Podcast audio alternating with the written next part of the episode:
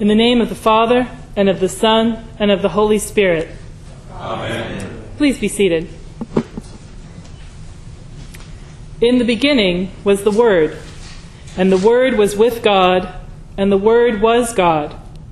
Before creation, God was together, the holy and undivided Trinity existing together, the Father and the Son and the Holy Spirit being together.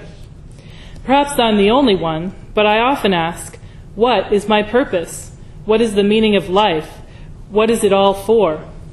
God's answer to that question is to be together in love. Simply to be together in love, in unity. There is no striving, no tasks, no to do list. Simply being is at the heart of reality.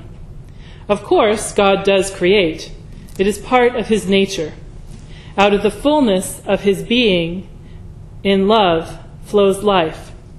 Life which becomes the creation, and we are part of that creation. How amazing is that? We come from the fullness of God's love. For four weeks, we in the church have been preparing throughout the season of Advent. What have we been preparing for?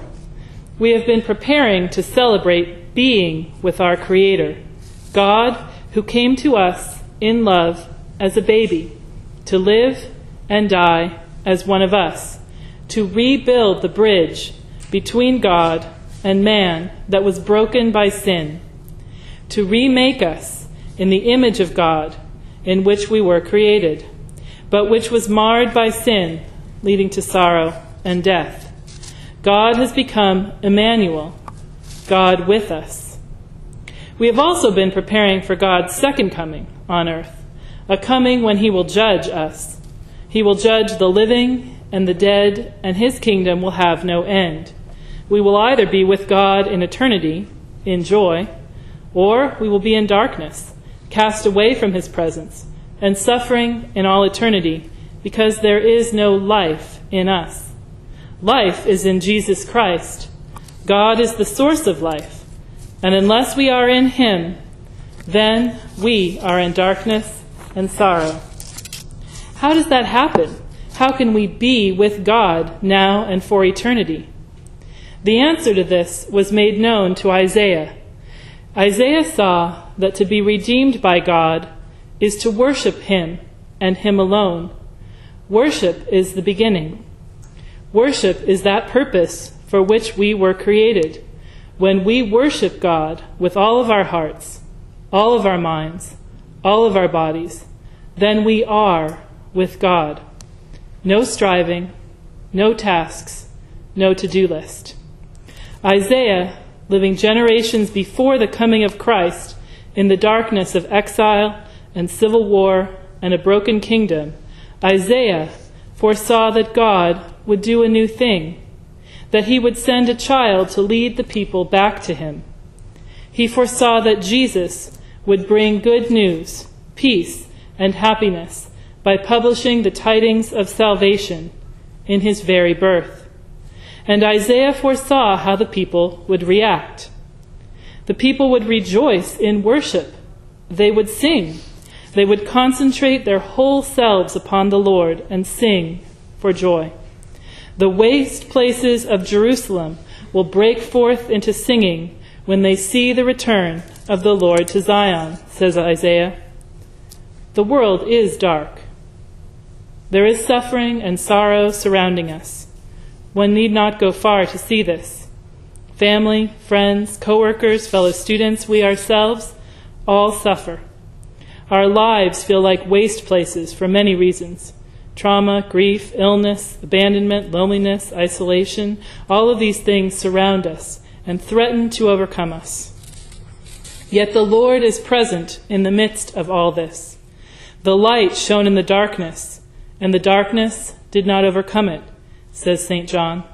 The essence of faith is to be able to declare God's presence in the midst of this darkness and to live our lives as though the Lord's promises are true, to live generously, faithfully, righteously, gently, The Lord's promise in Christmas is not that we will be removed from the darkness that surround us. Rather, God's promise is that the darkness will not overcome us because He is with us. And it is in worship, in singing songs and praise and joy especially, that we experience His presence consistently. For the past month, there's been an abundance of joyful singing in shopping malls, radios, rec centers, car dealerships, wherever. It's no accident that Christmas carols fill even the most secular places. The creation cannot help but rejoice and sing the coming of Christ, even when they don't mean to. Even those who do not understand the gospel can respond to the power at some level. Sometimes it's tempting to be dismissive of all the holiday bustle and preparation and celebration that the world has that's so commercial and not centered on Jesus. Let us not be hasty to dismiss that vestige of the faith in the broader culture. Let us pray that a seed of wonder and hope can be planted and that some will be drawn to seek the Lord. Isaiah also foresaw that those who joyfully receive the good news of Jesus' birth will go out, and that the message of salvation will be shared with all nations to the ends of the earth. This prophecy has been made joyfully manifest in the spread of the Christian faith and the building of the Christian church around the world. We see that here at Jesus the Good Shepherd with people gathered from all around the world and from missionaries that we support in all corners of the globe. Of course it is so. Isaiah tells us that the Lord has gone before us, that he is also our rear guide. He is surrounded, we are surrounded and protected by the Lord always. Tragically, there are not people who have not yet seen, known, and received the Lord, especially people close to us. St. John the Evangelist tells us that, that this will be so. Jesus is the true light who gives light to everyone. He offers salvation to all people and yet the world did not know him, did not receive him. Jesus gave us the right to become children of God, born not of blood, nor of the will of the flesh, nor of the will of man, but of God. Through baptism and the sacraments, we have become his children. We live sustained by his very flesh and blood in communion. It is only by God's grace that we are able to praise him, recognize him, be obedient to him, Thanks be to God for that gift. May we nurture it, and even more, may we share it. For centuries, God has been patiently revealing himself to mankind, to those created out of the overflowing abundance of his love. Though we turn away, reject him, forget him, the Lord never ceases to call us back. Through Noah, Abraham, Moses, David, and all the people of Israel, through the prophets, always the Lord has called his people back to himself. And through the church today, he continues to call his people back to himself. As the letter to the Hebrews says, God finally spoke to us in his Son, Jesus Christ. Jesus is the radiance of God, the exact imprint of his nature.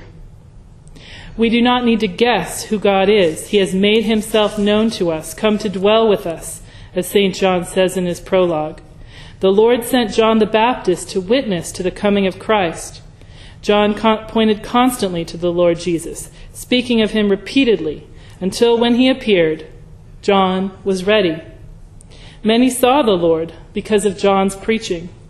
And we are blessed to know the truth because of the faithful witnesses of John the Evangelist recorded in Holy Scripture, that the Word has become flesh and dwelt among us. Jesus came to make God's being known to us, to reveal the depths of God's love for us, and to call us to be with Him, to dwell in unity. Let us celebrate these 12 days of Christmas with joyful singing, as predicted by Isaiah. But let us also celebrate these 12 days as days of intercession and sharing the truth as revealed to us in the church, following in the footsteps of John the Baptist, pointed constantly to Christ who prepared the hearts of his disciples to receive Jesus when he called them. I challenge you in the next few days to ask in prayer for whom the Lord would have you to intercede this Christmas season, and then to be dedicated in that intercession. Let us participate with God in the work of preparing every heart to receive its Creator's blessing of salvation. We have lots of opportunities to sing forth the truth of Jesus' coming in the next 12 days. Two Sundays and Christmas this year. Lots of Christmas carols. Let us not miss one. Some may be ready to turn from Christmas and move to the next thing. But for Christmas, this joyful feast lasts 12 full days. Do not miss a moment. Be steadfast in your feasting. Be disciplined in your celebration. Be constant in your praise. And be diligent in intercession for loved ones. With each joyful Christmas carol that we sing, let us pray that the hearts for whom He has given us to pray will be opened to receive the light of Christ, that they too will be drawn to seek the Lord, so that next year we can join together in the church to sing joyfully in thanksgiving for the coming of the Savior and be with Him in worship. Amen.